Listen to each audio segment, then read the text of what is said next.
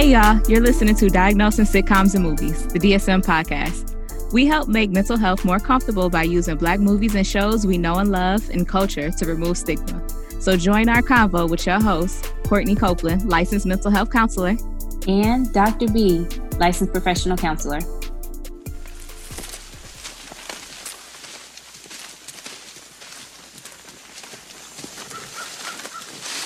You told Harpo oh, to beat me. I loves Harpo. God knows I do. But I kill him dead before I let him beat me. That's so wrong. Yeah. We shouldn't think that's so funny. But everybody knows that quote. Do you know who made it worse? Tyler Perry. It was in one of his plays. and once he brought it back, he was like, You told Harpo to beat me. Madea played too much. But Sofia yeah. had a lot of them though too. Like I said, hell no. Listen, I was like, that's me. I would have been beaten down in town square because I told the white man no. Okay, hell, not just no, but hell no. but my my other one is um when Shug come in. It's not nice, but she said, "Show is ugly."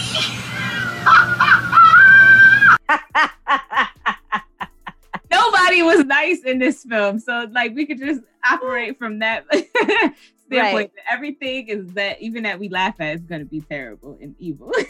right because right. I don't know why it's funny to me, but um, I had a friend too in college who would randomly be like, sitting in that jail. Don't do it, Miss Celie. Don't trade places with me. She lost her damn mind. I may be poor, black. I may even be ugly, but dear God, I'm here. I am here. I was like, yes, you better be free, Celie. You better. Mm-hmm. Cause nothing you can do can keep me from it. she gave him the two fingers. I wish I, I'm just curse somebody like that. Hey, calm your ass down. Until you Everything do right you did to me. yep, that's right. That's Shorty said everything you think about going crumble. And the house was falling apart. Mm-hmm. okay, and then okay, this this may just be me, but all I know from the hand clap song is me and you will never part. Maki da da. Me Is and it, you must have one heart. Maki da da. Who's ain't Maki no ocean, da ain't no sea. You don't have to make sense. It's it's a childhood thing. Lots of I things said, we said I don't said don't make sense. Da, da. I was saying it wrong the whole time either way. I mean, I could be saying it wrong. I mean, there's it's not a real word, so I don't think there's a wrong way to say it. You and me as never part, Maki. It, they because they did a it's yeah. One, two, cross your chest, pat your legs, back up. Uh, okay. Okay. See, I'm mad we're really doing this into the camera right into now. Into the camera because because this is a visual podcast. so, watching this movie again, like you mentioned, I think first of all, it was sad watching this as a kid but watching it as an adult, I really I realized there were some actual like funny, kind of funny-ish moments. And see, I'm the opposite. Watching it as a child, there were funny-ish moments. And then I was just like, dag, life is hard. But then now watching it for the purpose of this show, I'm like, oh mm-hmm. my God, this movie is so sad. Mm-hmm. Mm-hmm. I think what some of the funnier parts are just like the subtle moments with Celie, uh, like when she's um you know, making faces at her sister. Um, and then when her sister is like, um, you know, making fun of what's his name? Mister? Mister. And she said, what she say to him? What she's I can't remember.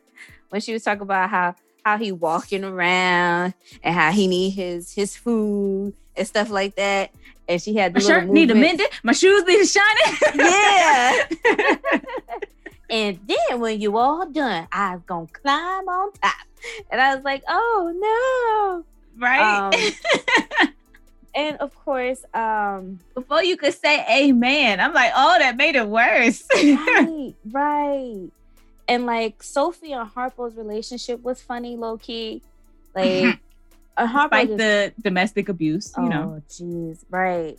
You know, and then like she wasn't having it.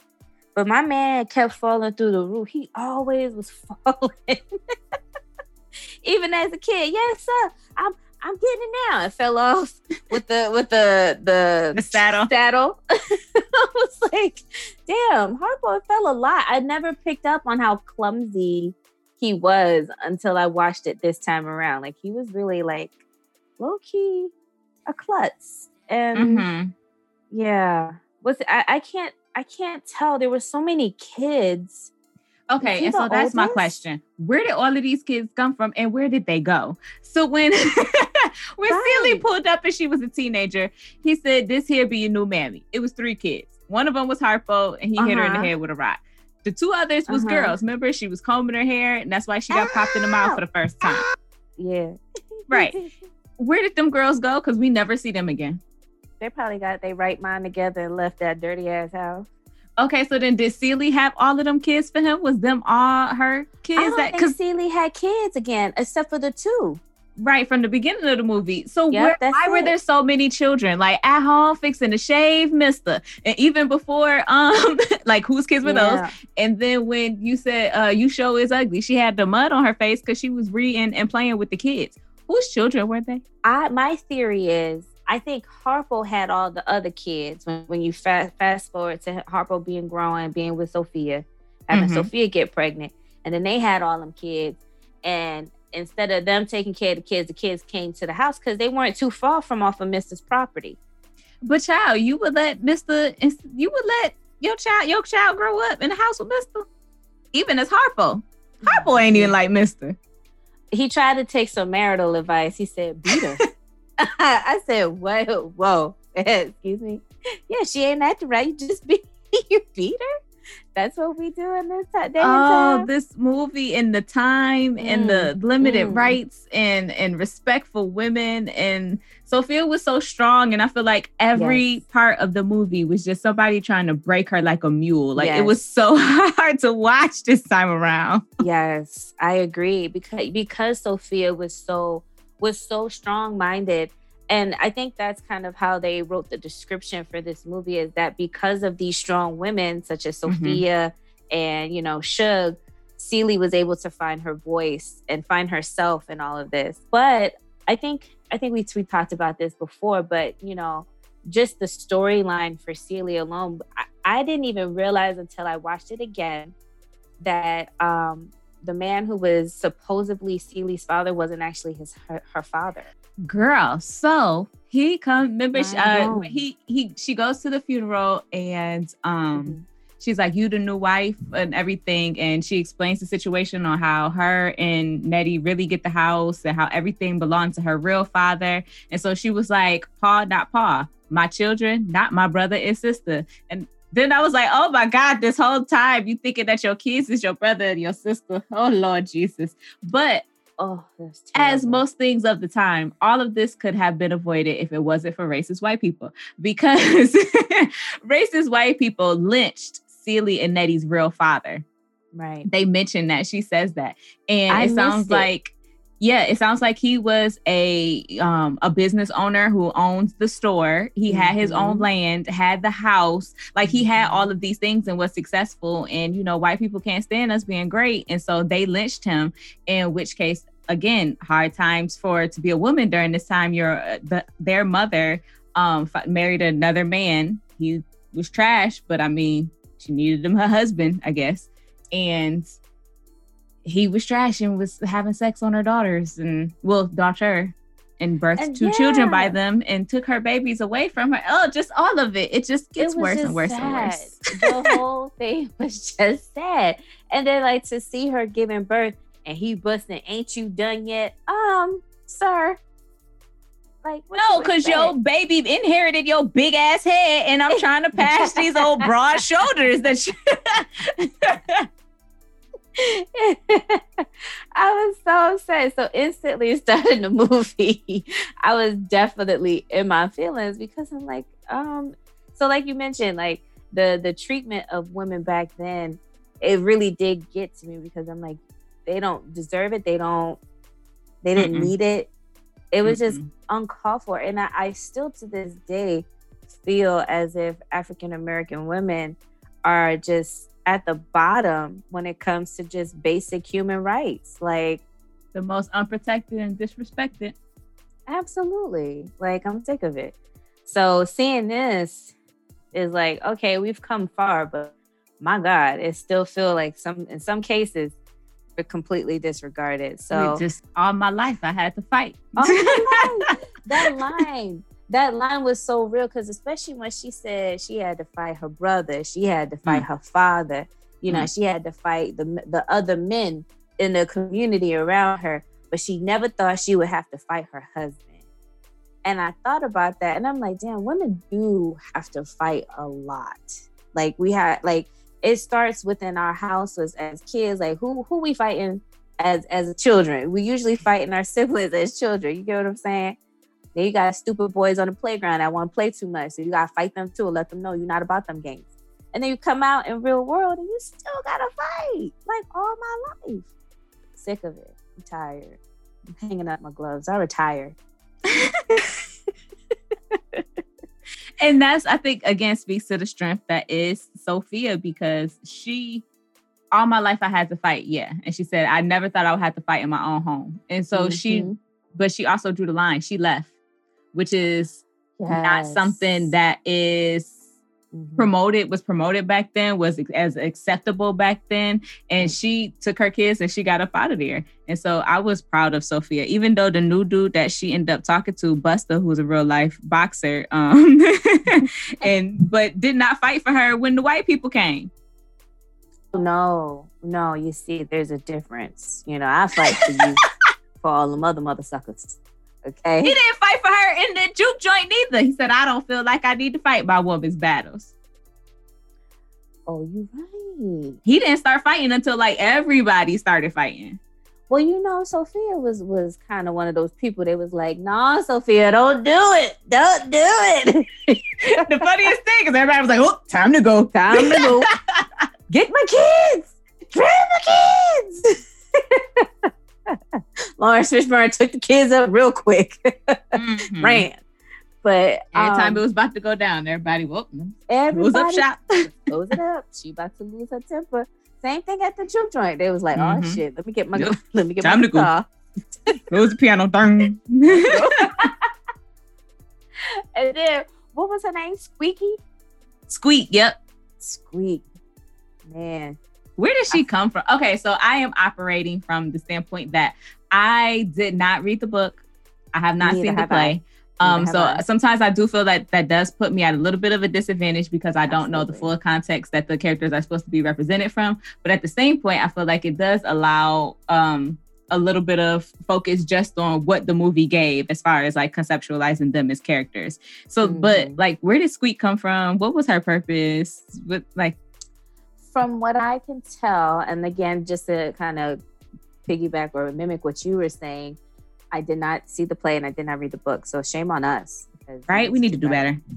but here we are. Um, so Squeak looked like she was a juke joint, like hostess and, you know, waitress, like pretty girl, like the person that people were wanting to come see. Um, oh my um, God. So she was a bottle, a bottle girl and then Harpo just got with her next? Yeah. Squeak was a bottle girl. she, yeah, Squeak was a bottle girl. And then it's funny, she's like, Harpo! Who this woman? oh my gosh. And you just a big old heifer. And then she got right. Bitch got knocked into the water.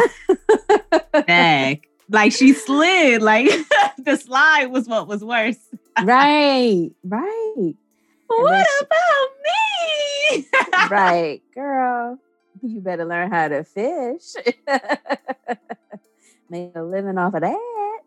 But I guess you know everybody, all of the women at the end were able to find their uh, metaphorical voice in some way because right? even at the end she said, "My name not Squeak, it's Mary Agnes, and I'm fixing to sing with Shug."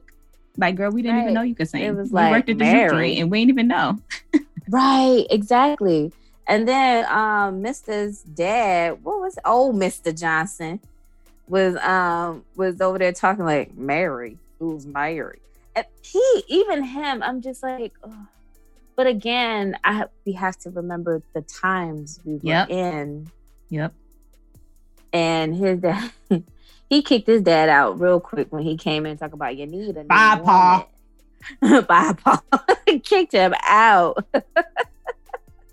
and so but, this time it did, like I felt like watching the movie this go round, thinking about how trash um Mr.'s pop was. Like Mr. kind of really didn't have a chance. He the the society that he grew up in told him that women were property. His father basically showed him that men that women were property and like kind of gave him a little bit of an inferiority complex to where he, mm. he he was only able to assert himself like in his relationship in that way.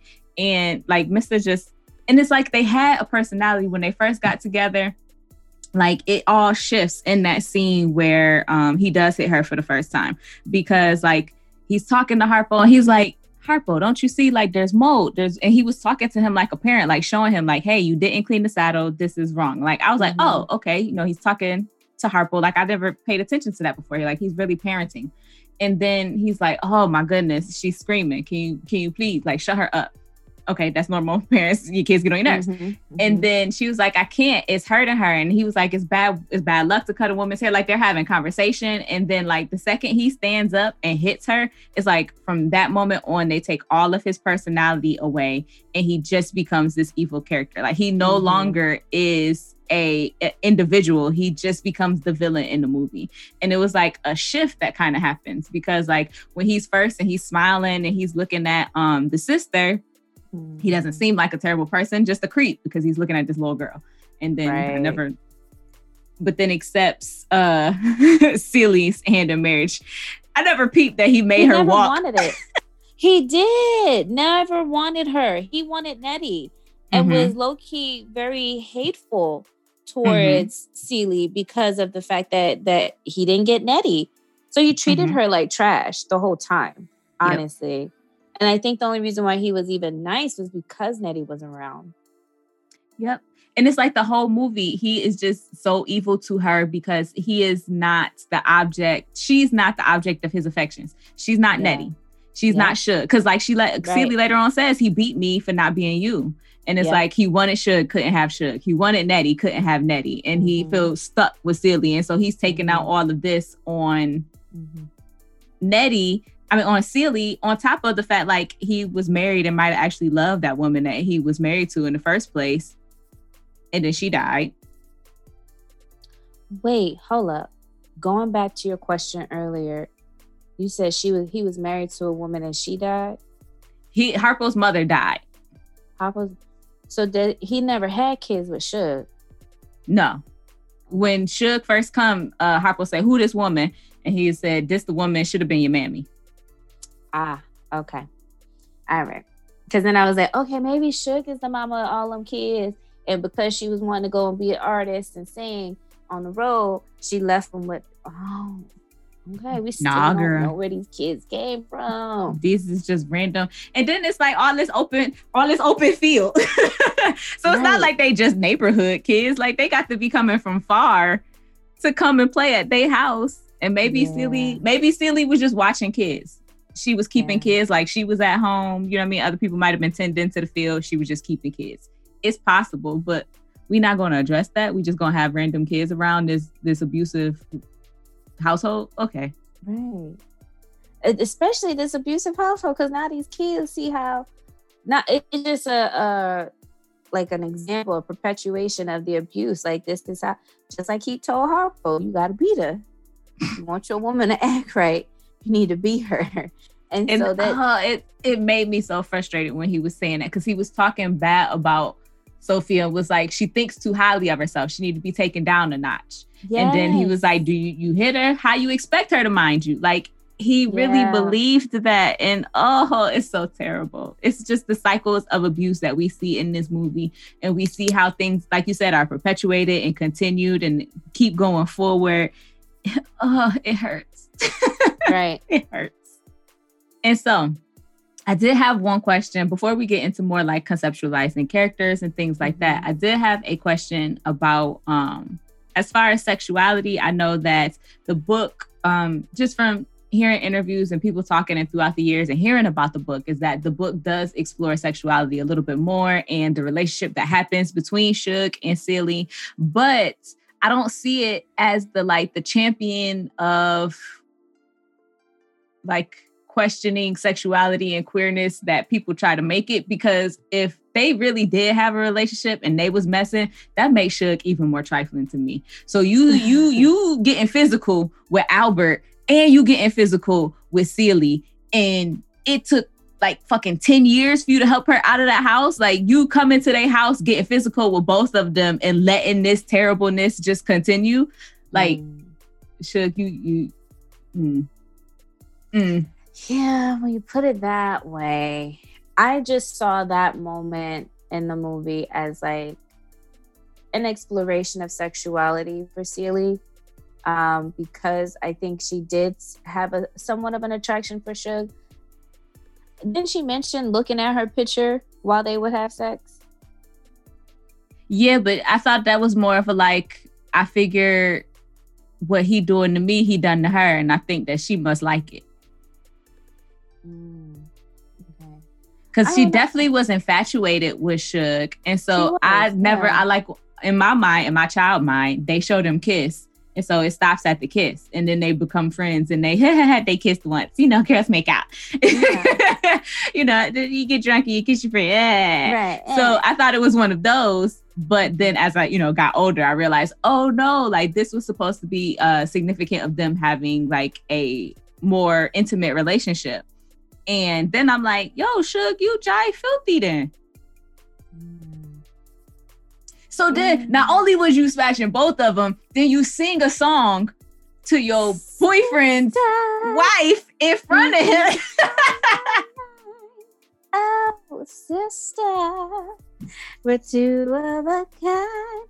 I love that song when she sang it. She up there blushing and stuck her tongue out at the girls who was talking shit about her. But, mm, she sing it to me. um, but yeah, oh wow, you know, I never really conceptualized it in that way. Like, like she actually was wrong, and I didn't even realize it had been ten years. I don't know if it's been exactly 10 years. I'm just, you know. It's been a minute. It was a minute though. And but I what I will give is that it is common for individuals who are in um domestic intimate partner violence situations that it does take them multiple times to try to leave. So she did try to get her to she did try to like run away with Shug the Mhm. first before, but she didn't really tell Shug. And so Shug was like, Well, say what you got to say, spit it out. And she's like, I's gonna miss you and close the door. And that is Mhm. something that's common, especially for I don't it's not a um a DSM diagnosis, but we do know the term battered woman syndrome, which Mhm. we can see. So uh Celie was definitely suffering from. And so it does take multiple attempts to try to leave those type of situations because, especially because of the power differential that Celie was living in. She was suffering every type of abuse in that Oh situation possible. It was mental, Yes. emotional, physical, sexual, spiritual, financial, like any type of abuse you could think of. She was living in it. So I could see it being extremely difficult for her to leave and it taking multiple attempts to leave. But Mhm. I also feel like, okay, Shug, if you is being physical with both of them, you are intimate with both of them, you clearly love and have care and feelings for both of them. Are you hoping that they stay together so that you can go to that one place and get your needs met by both of them? Well, sure. I don't want to make Shug look like a bad guy, but I have questions now. Well, I get it because at the same time, Shug, Shug was looking for love, you know, Mhm. because she was looking and trying to make up for not having the love and affection from her father and acceptance. More so, I Mhm. think it's the acceptance of, of her Right. father. And so the the type of care for other people may not have been there because she didn't get what she was wanting in life. And so she it was just kind of like, let me take this relationship, see what it can give me. And if it didn't give her what she needed, it was no longer valuable. It, it she placed it on the shelf. I mean, she did that with she did that clearly with Mister. You know, she only right. came. She was like, okay, I'm in town. Let me help take care of me, and then once I'm better, I'm leaving you. Mm-hmm. Like that was it. That there wasn't much more to that relationship. So I think if that's the the type of person she became as a as a result of her relationship with her father. Cause did you hear me? I's married now. I say I's married now. mm-hmm. I's married now. And she brought her new husband to their house. Like you are intimate with both of them. This is already a weird love triangle that you have going on that you are Facts. keeping going in this house. And then and, you bring your new husband. Yep. into this. And Yo. then and they drunk, just putting eggs on each other and cake. you funny. I had her, you had her. right. That's it. That's it. Like, I don't know. So that, that I guess the moral of that story is that yeah, Shug's pimping is unmatched. Absolutely. Okay. She is like she was the pimp of the time right? She had all the game. she did. I'm trying to figure out what type of disorder I would give Shug based off of her um just the relationship, using and abusing relationships with people, like the addiction. It seemed as if she was addicted, or not necessarily addicted, I shouldn't say that, but um gain satisfaction from the types of relationships that she was in. Is there a diagnosis for that? I'm not sure. I felt like everyone in this entire film was struggling from some type of trauma related diagnosis. And so I feel like there's a blanket mm. of trauma that overhangs the entire movie. Um, but I felt like for her, it was like you were saying that that fleeting sense of approval and mm-hmm. whatever it is that I can get to benefit from it, even if it's fleeting, even if it goes away, I'll take it for this amount of time that I can take it because but it's not what it is that I'm really searching for because she was really searching for the love from her father. So would you put that under like a dependent personality disorder or just kind of give it a, another type of diagnosis, like a V code? I feel like we only know Shug in her interactions with this couple. And mm. I feel mm. like I would need to see More. her in other like just I, I would just need so much more assessment with Shug to really yeah. be able to make a diagnosis because we only see her in this really weird, really complicated uh, love triangle situation interaction with this couple. And I don't know. Yeah, I, I just need more. Well, I would say that there is clearly substance use. And and I think she would most likely be diagnosed with um, a substance use disorder because that's why she's there in the first place. She's she's withdrawing. Was it that, or was because remember her father, uh, not her father, Mister's father was talking stuff about her, and when she spit in, when Celie spit in his water, and was like, "I hear she's got that nasty woman's disease." So I thought maybe she was sick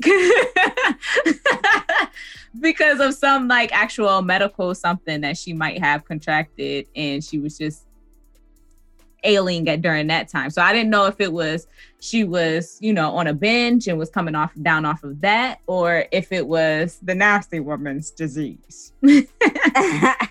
well, she was a she was considered a nasty woman's disease because she wasn't wedded. You know that you know if you're not married. No, and or, that's what he was saying about her, just talking yeah, stuff. Exactly. So it was this it's the stereotypical idea that basically if you're not married, you a hoe. Mm-hmm. So, you trollop. Yeah, you trollop all over from here to there. And yeah. So I okay. Well, but I also would say that even um Mr. himself, I felt like he had a drinking disorder as well. He clearly did. That was definitely a substance use um disorder. And I, I feel like it existed and just progressed throughout the years. Yeah, I felt like he by the end, I would say was severe. Mm-hmm his mm-hmm. uh, his usage. Um, yeah, it it got pretty bad. So for me, this is my theory. I feel like Suge was going through alcohol withdrawal with perpetual without with perpetual disturbances um, because she was like having her her moods and just yelling mm-hmm. and I don't know what kind of breakfast Mr. bought to her, but she won't having it. She painted the walls with that shit. and then she ate that ham that Celie brought her though. okay, I said I don't even eat pork, but I would have ate that shit. that food looked delicious. All right, so and then I would give Mister um, alcohol use disorder severe. I'm gonna push it a little bit further. I'm gonna say Shug was on the hard stuff. Oh, you think she was on cocaine? I think she was on white smack booger sugar. no, I just I just assume something harder because the level of withdrawals. Also because um of the environments that she was existing in, her being in the club scenes during that time, mm-hmm. and you know, heroin being, you know, heroin. That's what the drug of choice was in. And her her size, how small she was, um, mm-hmm. all like just different things like that made me feel like she might have been on the, the hard stuff because she was um still drinking once she was feeling a little bit better like mm-hmm. all throughout she still would have a sip and a taste there which is something where i'm like hmm so maybe it wasn't just alcohol that she was dabbling in you might have been on the stuff she might have been she might have been okay so let's see. Was there anything else that we we needed to put down or talk about as far as Mister is concerned? Albert. Albert.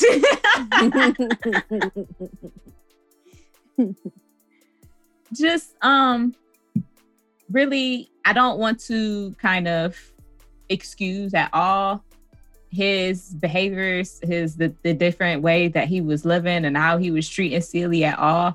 Um, just definitely want to though highlight that hurt people hurt people. And as much as he he was abusive to Celie, how much like throughout the movie he really depended on her and he so really much. needed her and mm-hmm. just all of those things and at the end not as not even as a redeeming quality but like he owed her that he owed her he bringing did. them kids in. Yes. it was. and you see, he changed his hiding spot. right. He changed his money hiding spot. He said, they found it in the closet. Let me put it over the chicken coop. But I know. Went- That's some spiteful shit. You know what I'm saying? And she she literally tossed over the money. Mm-hmm. Like when she was looking, it was like, I don't care about this money. I want to see the letters. And that in itself was a really huge part of the abuse mm-hmm. and keeping and she said it you kept the one thing away from me that i had in this life. Mm-hmm. that's so hurtful you know? And then told her not to go to the mailbox and that that i fixed it so i knows when it's been messed with. I say right. that actually i do say that. That should have been one of my quotables because i say that. So i knows when it's been messed with because i'm an only child well i was the only child for a very long time i do have a, a younger brother but he mm-hmm. was born i was like seven. Right. So I was like, I'm it's it's me. And so right. whenever anyone touches my stuff, hey, I fixed it. So I knows when it's been messed with. Watching. Yeah, and that was that was like the ultimate abuse right there. But then of course, you know, the physical as far as him just putting, you know, slapping her mm-hmm. around mm-hmm. whenever mm-hmm. she didn't do something. And she really was feeling it when she was about to give him that little shave. Woo. I was like, yeah, oh yeah. right. I was like, do it, do it, do it. I'm sorry, I'm not supposed to be. And Shug was not trying to run for real. Like all that stumbling and fumbling, falling over like a white woman in a scary movie. Girl, was you really trying to say Mr. Life? yes. Yes, that's why she's made her come with her because she's like, I'm saving you, sir, saving you from yourself if you don't realize it. Like, crazy. I wouldn't have said, I don't know. I don't know. I could, I couldn't have. But Shug still love Albert. Shug love Albert, and she, you know, had feelings for at least care for Celie. So she just had to stop the whole situation. I don't care how much I love a man. If you hitting another woman, I I might be mad at you at her for being with you, but also I'm I'm mad at the fact that that you doing this. So I'm gonna empower her to leave you and we leaving together, which is pretty much what they did. It it it took a while though. Yeah, it does take a while because I mean, you she literally had nothing without him, right? You know, um, but yeah. But I feel like Mister likes that level of control because not only did he have that level of control over Celie, but basically he was doing the same thing with Harpo because yes. Sofia, when she was going in on yeah. him, she was like, "The only clothes he got, you buy." She was right. like, "He ain't got nothing." so it's not like I really want nothing from him. I really just want to be with him. Just love, love, this him. food, this fumbling, right. bubbling food.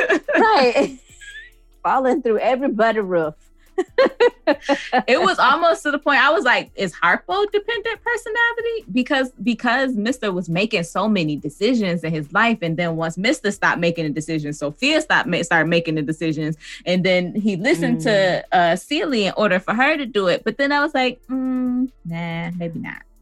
Is dependent personality excluding, you know, external environmental factors such as someone being manipulative in the situation you know so like stockholm syndrome you know so is that is mm-hmm. that still dependent personality if someone's making you feel like you need to stay or you you should and that's stay? why i decided against that full diagnosis yeah. like i feel like everyone has a syndrome that is widely known like uh, Celie with Batter woman syndrome, Harpo with Stockholm syndrome. Like we have these widely known things, but not necessarily DSM diagnosable things right, for each character. Right and that's what makes it hard and even to your point with Shug it's like we have as far as the only person that i feel like we could actually diagnose from child to adult would be Celie. Mm-hmm. Um, and I mean, maybe even Albert to some extent, or Mister to some extent, because you know, you see him progress in his er, his adulthood. But yeah, it's hard. It's hard to to diagnose um, a lot of them because even with Albert, like I would only diagnose him with like um, major depressive disorder, um, PTSD. Well, not even PTSD, major depressive disorder, and alcoholism. Mm-hmm. mm-hmm. Definitely.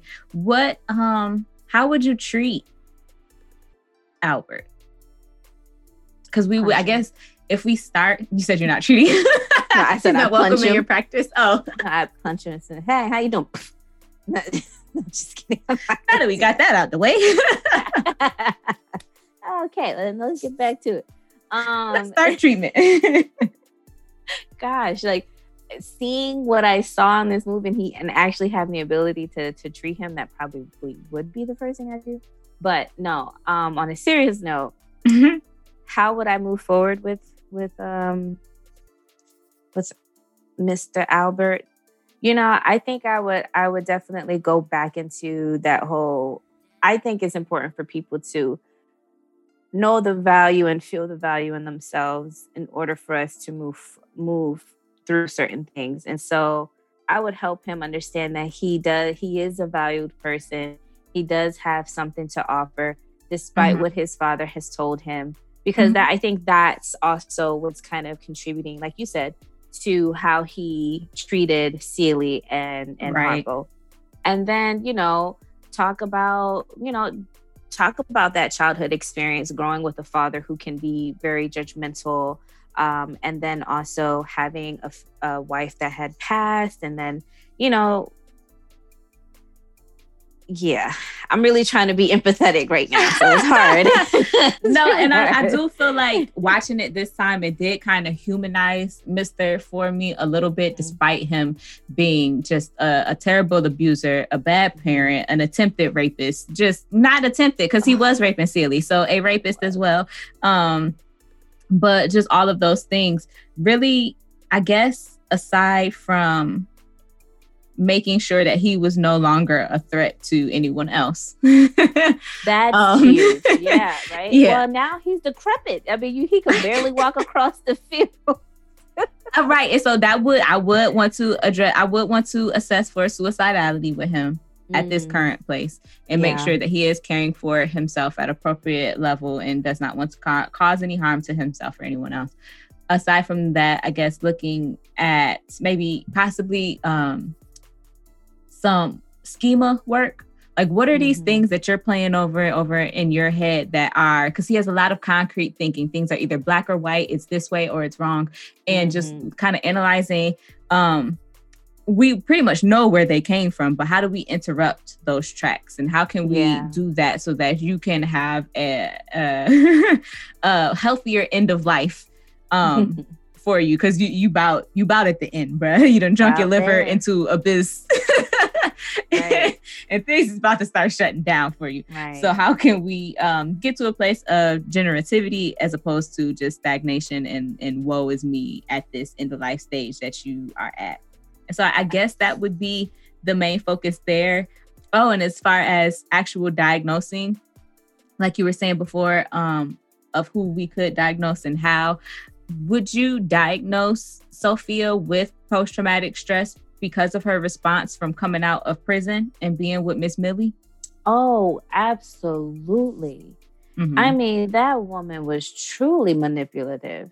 And is this idea that, oh yeah, I'm I'm kind to your people. I've always looked out for your people. And I'm nice to the coloreds. yeah, and then but then you you uh that that whole Christmas scene really upset. Mm. Like I got really upset at that Mhm. because it's just like you told her she was gonna be able to do this. She got good and comfortable. You can stay all day. yes, girl was really Stay she lit up. Day. Right. She lit up like literally like a Christmas tree and was like, Yes, I'm I'm gonna be with my family again. And part of me is just like the frustration of like, how can you keep someone from their family like that? Like that the type of control that they felt that they had over black people at at that time, you know, like to to say the prison time is just that, but then you also have to do service to this to the mayor and his wife and we're gonna keep you from like they didn't have to do all that. They could have let her out and then said, "Okay, you're gonna work for them since you decided They had to wasn't- prove their point. They had to prove a point, and that, and that to me is just so frustrating. And then they was then when they when she was trying to leave, what's her name? What's the wife, the mayor's wife name? Miss Millie with her Miss evil Millie. self. Yeah, gosh, she and it. Oh, oh, I'm about to say something that's gonna be really And then to Upsetting. insinuate that those boys, first of all, calling them boys, those are full on grown men. grown and those men. boys tried to attack me. and they were trying to help her. Mhm. and and this and it just kind of i don't know if that was intentional on on showing that that that is just kind of how some white women can be as far as like being helped or or you know looking at at at black people in a certain way when it's just like look we're not even trying to be on that shit with you we're really trying to help you know and it that part frustrated me so much. Even even watching it as an adult again, I was just like, yo, like Miss Millie, leave the woman alone. Just just stay. I don't know. and Sofia tried. She offered different solutions. I can have my sister squeeze in. I don't know her either. Don't these people do not mean you any harm. No one cares about you, first of all. So biggest overarching thing is get over yourself because Get you're trying to prove the point of that of ownership by even allowing Sofia the one day of Christmas Day to see her family after eight years. She ain't seeing her kids. Like Right. they're like, here you go, ma'am. Like and she's upset. Like, I feel like I don't know y'all no more. And as soon as she's able to get that embrace from her family, she has to go tend to Miss Millie because this heifer don't know how to even How put a car in reverse. Like, it was a mess. It poor really- Sofia. And when she Poor later on says, like, I know what it feel like to want to sing and have it beat out you. Like, oh, Mhm. They really did beat her. And and you know, that lets you know that even after that incident in town hall, like in the town hall area, like she still kept saying what she needed to say until they literally beat it out of her. mhm. She was like, I, no, no, I'm not doing that. Eh, no. Eh. And it was like, you know, how many times are you going to take a, a blow to the head without you ending up rocking in a chair somewhere. so that that to me lets me know like she was gone through it, but that was also because she fought every time she had to. Mm-hmm. In my mm-hmm. mind, mm-hmm. even then she was trying to fight. Like, no, no, no, let's just stay. You know, I can stay. You know, but and all it took was Miss Celie to cuss Mr. out one good time. and she was back. she was back. She said, Miss Sofia home now. Miss Sofia home. home. you know yes. what? That's all I needed. Like you helped me in the store that day. You gave me hope then. You giving me hope now. You taking your power back from Mr. Bitch. It only took forever. But you know what? It can be right. done. You know what? Let me get my shit back on. I Hop on, let's it. put on some pants. yes. Yes. I was like, you better do it, girl. You better do it. she got her life together immediately as soon as Celie. And that, that to me was probably one of the best parts of the movie is when Celie went off. Did I ever ask you for anything? Did I ever ask you for anything? I never asked you for nothing, not even your sorry ass hand in marriage. Nothing. I never asked you for nothing. oh, Sofia home now. Sofia home. Things gonna be changing around here too. It needed to happen. It needed to. Actually, I was reading in um in one of the the sections of IBM, whatever. Oh, IMD, whatever. Um, and it said that um, that was actually not in the script. That whole part was just based off of he's Steven Spielberg, Spielberg, Spielberg, Spielberg's Spielberg. him too, you know, one of them. Him too, one of them. Steven Spielberg asked Whoopi to go like pretty much off script and say like what was what would be something you would say in a moment like this and just kind of just go off the handle with it. And Whoopi laid that shit down. And she said, assignment understood. Okay. I'm ready when you are, Mr. Spielberg. and action. Did I ask you for anything? Did I ever ask you for anything? Yo, yo, like not even your sorry ass hand dimension. not even your sorry ass hand. Like she already knew as a kid you was sorry. She kept up with your sorry ass. And you had the audacity to still act like I need your ass right now. Yo, I was like, yo, that that is one line that I wish I could say to somebody. I don't know if I ever have a chance. Let me tell you, I'm going in. In. I hope that you never have the opportunity to give that right. line to anybody because I don't Big want facts. anyone to treat you that poorly Big where facts. they deserve that.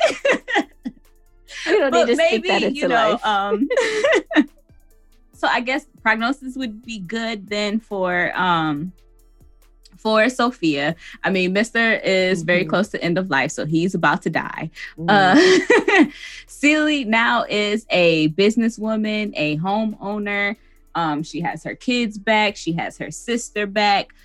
Do you feel though, because there are a lot of times where people get on paper what is that happy ending, but that trauma is so deep and it's so internalized that they're not able to fully experience the the safety that they're now in. So what do you feel like the prognosis would be for somebody um, like Celie who does have all of this complex trauma from the time that the movie starts and she is a young girl to the time that the movie ends and she's experienced so much, the battered woman syndrome, the post traumatic stress like do you feel that what would what do you feel like her prognosis would be? I feel like she still has a pretty good prognosis. Um, one being that yes, as she's processing some of the traumas that she dealt with as a young girl to present, I feel that just having her her kids and her sister mm. will remind her will be a grounding type of, of thing for her and mm-hmm. using that to say you know what i can't look back at that now i can only do what i can with what i have right now right so she can't go back and, and be a sister or a mother to to her kids but she can she can do that now in this present moment so for me in working with Celie, it would be that mindfulness, that that present here and now. What can you mm-hmm. do about now? Um, and then, yeah, we can do and work on some of the trauma experiences um, because it will inform how she operates.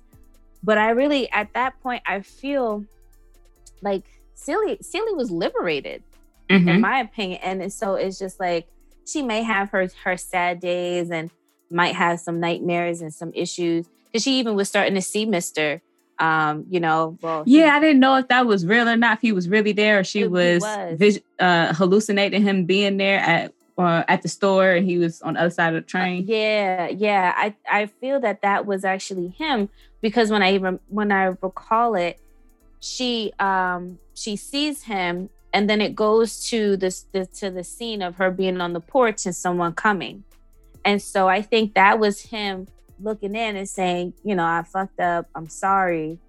And then, you know, giving her that gift of her of her family. The least he could do. The very least. I mean, my goodness. It was that I yeah, there were more than a few moments in this movie that really made me angry, which is probably why I like I have such strong feelings about the color purple.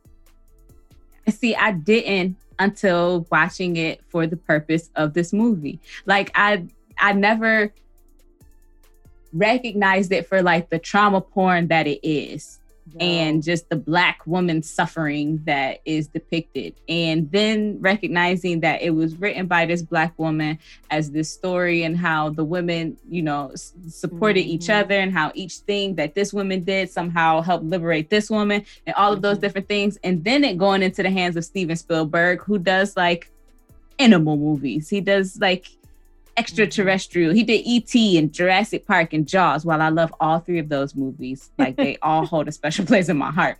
Like mm-hmm. for him to kind of handle, and I get why Alice Walker was like, nope, I have to look at this as the movie is the movie, the book is the book because they are not related. This is what he envisioned mm-hmm. and all of those different things. And so uh, now I have a I have a weird relationship with this movie um, that I didn't have before. Where I would, before I'd be like, "Oh, the color purple's on. I can always watch the color purple." Now I'm like, wow. if I don't ever see it again, it won't be a terrible thing because right. it hurts to watch now. It does. It does. And yeah. I think that I think what it was missing before was the empathy. I don't think that I ever felt the need in watching it to really put myself in the shoes of Celie like looking just watching Celie, I could say, oh man, this is terrible. This is really messed up. Like the, the, all of these situations, she didn't ask for any of this. This is terrible. But then like being an adult now and being able to empathize and see past my own self and really think what this experience must be for somebody else. Oh. And it's literally from the beginning to the end of the movie. and like Steven Spielberg does um which he is kind of famous for. He has these, he does these great instrumentals that like he puts them um, like orchestra instrumentals he puts them throughout the movie and they're very like cinematographic and, and mm-hmm. broad and like whimsical almost and but he put that at the beginning of this movie and yes it carries throughout but he put it at the beginning and then there's so much trauma like immediately that follows after it and so you're mm-hmm. thinking that you're getting this coming of age story and then boom i'm having my father's baby and it's right. being taken away from me. Yeah. And I'm 14. And I'm talking to God, asking him to help me understand. Like I'm saying, like God, I always been a good girl. Like, why is this happening mm-hmm. to me? Type stuff. And oh. it was sad. yeah.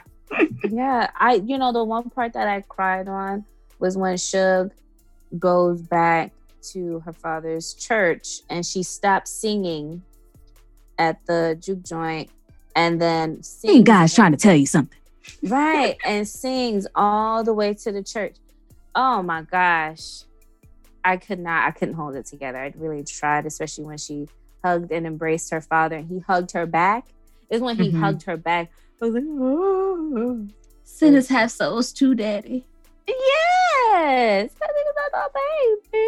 She just wanted her daddy. she want her daddy. So, See, I'm a G and I hold it together throughout the whole movie until doggone Adam start talking in that African accent. Why they got African accents and they really from America and they had American parents and an American auntie there taking care of them, but they still only speak their African dialect. I don't know. But when he said, Mama, Mama Umbuli, I say, oh, I that got me too. That part got me too. And then you see Mister over there being a creep with his horse. Like we know, get out of here, man. You, what you doing? You know you did this. Come on. you just had to be a part. You couldn't. right. Just go on over there somewhere. Right. what you doing on her land? Go home. Right.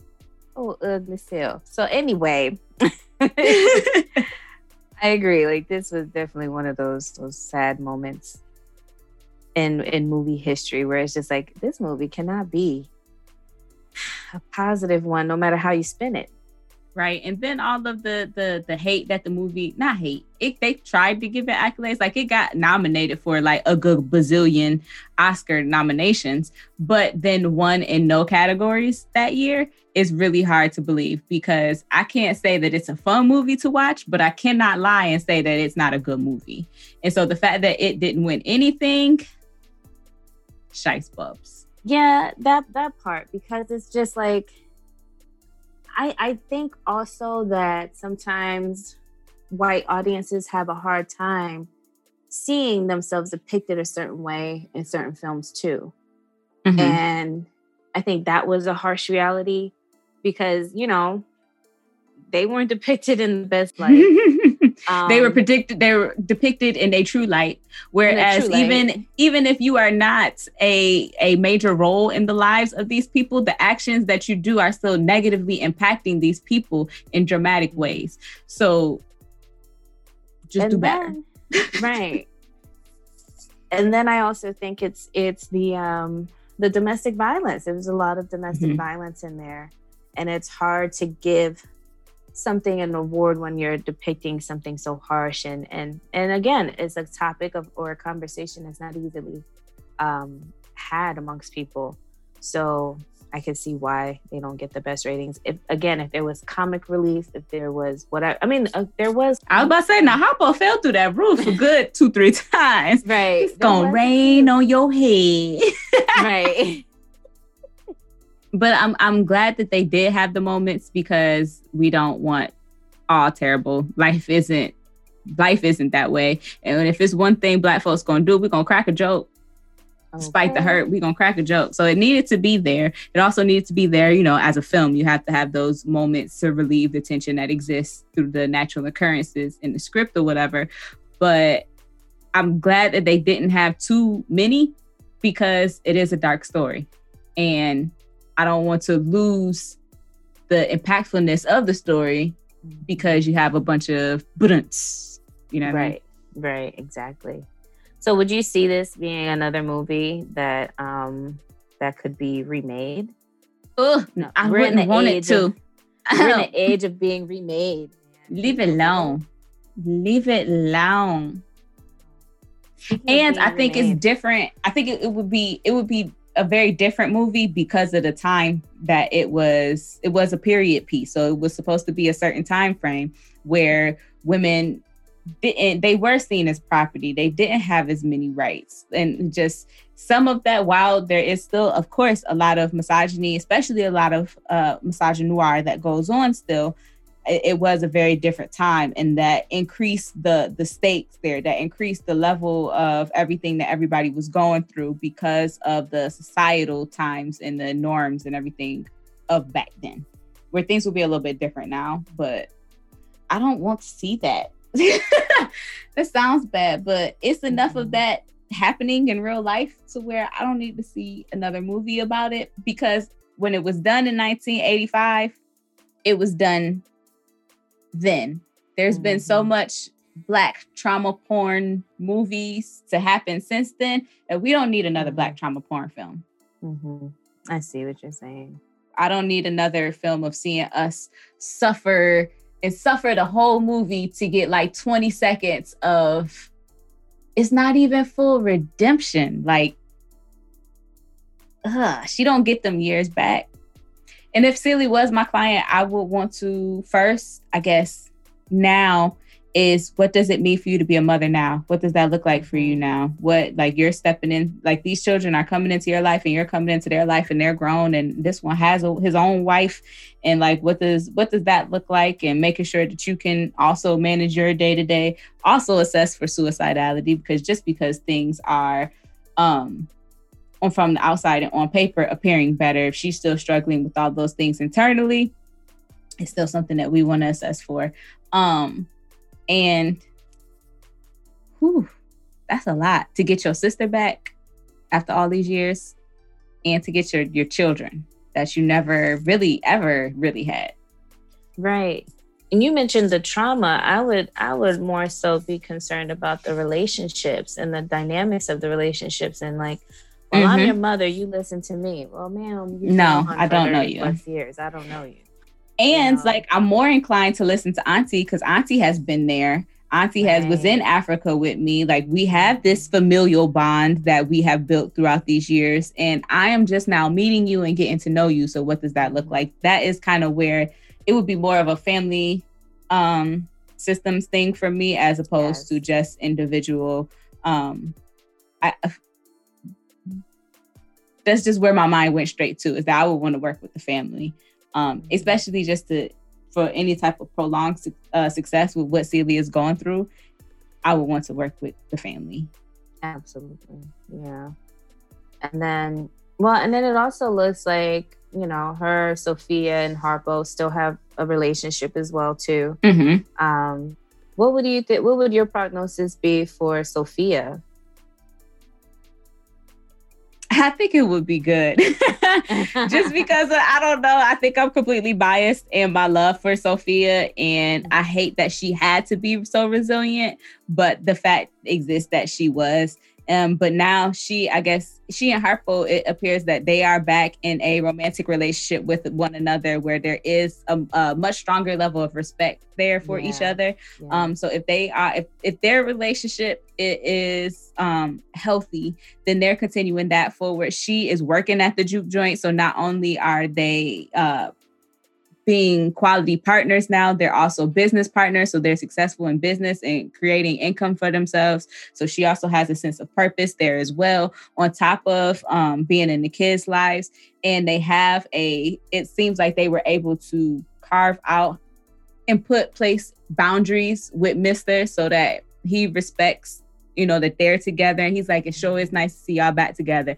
And yeah. like he's respecting them in a different way. So their social supports are in a much healthier place now where it's not uh negative uh, boundary crossing and negative uh, people that they have as, as familial support as well. So, and she does have like all of the sisters who are always there for her. So I feel like it would be good.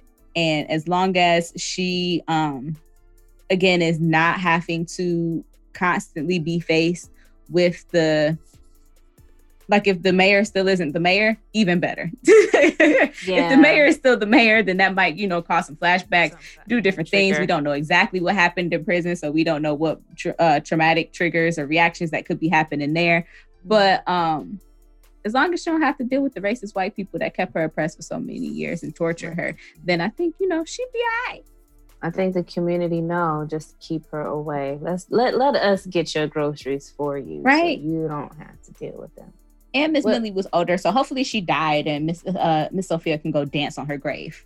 Ooh, that would be nice. Mm-hmm. Um, did, you, did you know that Oprah Winfrey was actually at a weight loss camp at the time of um, of them doing the casting, and she got the role of Sofia and had to leave her weight loss camp as soon um, as she got the role because the, the role of uh, Sofia required her to be more heavy.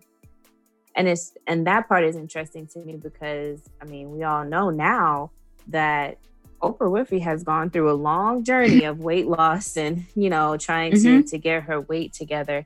Um, but this was also one of her first films as well along with mm-hmm. Whoopi, I think too. Yes, she had. This is definitely her first drama. She was only um uh, a comedic actress and stand-up mm-hmm. comedian at the time and she had her one woman show where um, she wanted originally was wanting the role of sofia um, mm-hmm. and she had got steven spielberg to come to her one woman show that she was doing at the time and she was like no i really i think he's gonna like it i think i'm gonna you know put it out there and he offered her the role of celie instead and so for her to be able to make the jump from just comedy into such a dramatic role into yeah and being a leading woman, um. I think just is a testament to all of again the awesomeness. We've said it before on this show, the greatness, the icon ificness that is Whoopi Goldberg. I just love her to pieces. She does no wrong. She's great. She is the and a true artist. Like when I think about her, I think, yeah, she's an actress, she's a comedian, but she is an artist. Like she, the things that she does to me feels more of an artful expression as opposed to just playing a part in a movie. Yeah, if I've ever met Whoopi Goldberg, I might pass out. it would be an ugly one too. It would be it, it oh. just like how she fell out when Shug left. That's exactly how I will fall out. oh, Really? Okay. I got I gotta be there when you meet her so I can get it on recording. Whoopi, we want to meet you, girl. Hey. but yes, so aside from diet, diagnosing everyone in the film with post traumatic stress disorder, right, or some trauma related experience, um, however, we do feel like the prognosis could potentially be good for everyone except for Mister. Um, we just hope that he uh dies peacefully. And we hope nothing but terrible things for Miss Millie and her husband. I hope that their death was painful and slow and um, nothing else good came from them and everything that also they thought about crumbled as well. Them and Mister. Right. Mm-hmm. Absolutely. I felt I really do feel like Celie cursed Mister because as soon as as he saw his you see the house falling apart and all that other nonsense, that's when he goes and, and puts that money in. So I want to say that his curse ended, but you know, he only had a few more years without that curse. That's my theory that and even if it wasn't a curse i mean the alcoholism clearly just kicked in. He depended on her for so much. She kept the house running. He really didn't know how to tend to things aside from the field work. So him you know taking care of the house was out of the question and then he could not really take care of himself let alone the house once he started drinking so heavily as he did. Um mm-hmm. so the the guilt the curse of guilt yeah kind of ate him alive. Yeah um sure so maybe he has enough money left over to put himself in. Did they do nursing homes back then? I don't know. No, Either way, um, man. He died. death was coming to him. So, you know, we all got to go sometime. Hopefully, he made it right with God first, but he went. right. God's hands now. yeah, it's, it's above me now. but did you have uh, anything else that you needed to get out about the film before we wrap it up? You know, again, I think this was really um, one of the saddest movies I've watched as a kid. Oh. Um, and still, I think, you know, it, it watching it as an adult, I have a greater appreciation for all of the characters and the the storytelling itself. Mm-hmm. Um, I would definitely recommend that people watch it. Um, it it is very traumatic, but I think it's something that's worth watching, especially, you know, as a black person. I can't tell you how many people I know, black people I know who said they haven't watched The Color Purple. And I'm like, what? Ah, they're missing so many cultural references. exactly, right? So the quotes alone. exactly. Definitely a film you have to see. Um, and hopefully, you know, I think there there are some diagnoses that we could have given. Um, right. But I think for the sake of just, you know, conversation and everything, it's just better to conceptualize it and talk about it versus trying to diagnose everybody, especially at this time. Mm-hmm. It, that was just a really hard time for Black people. So, yeah, that's that. Facts. Couldn't agree more. Said wonderfully. If you would like to support the show to help us get more content out to you all, you can visit our website and follow the support the show link to become a Patreon member or donate on our Cash App. Now, we're happy to get the kind of money that jingles, but we'd rather the kind that folds. Don't forget, you can also buy our merch from our website as well. As always, be sure to follow us on Instagram at the DSM Podcast, and you can sub- subscribe to our show wherever you get podcasts. While you're there, go ahead and leave us a comment because we are counselors and actually care what you have to say. Until next time, y'all. Peace. Okay, bye.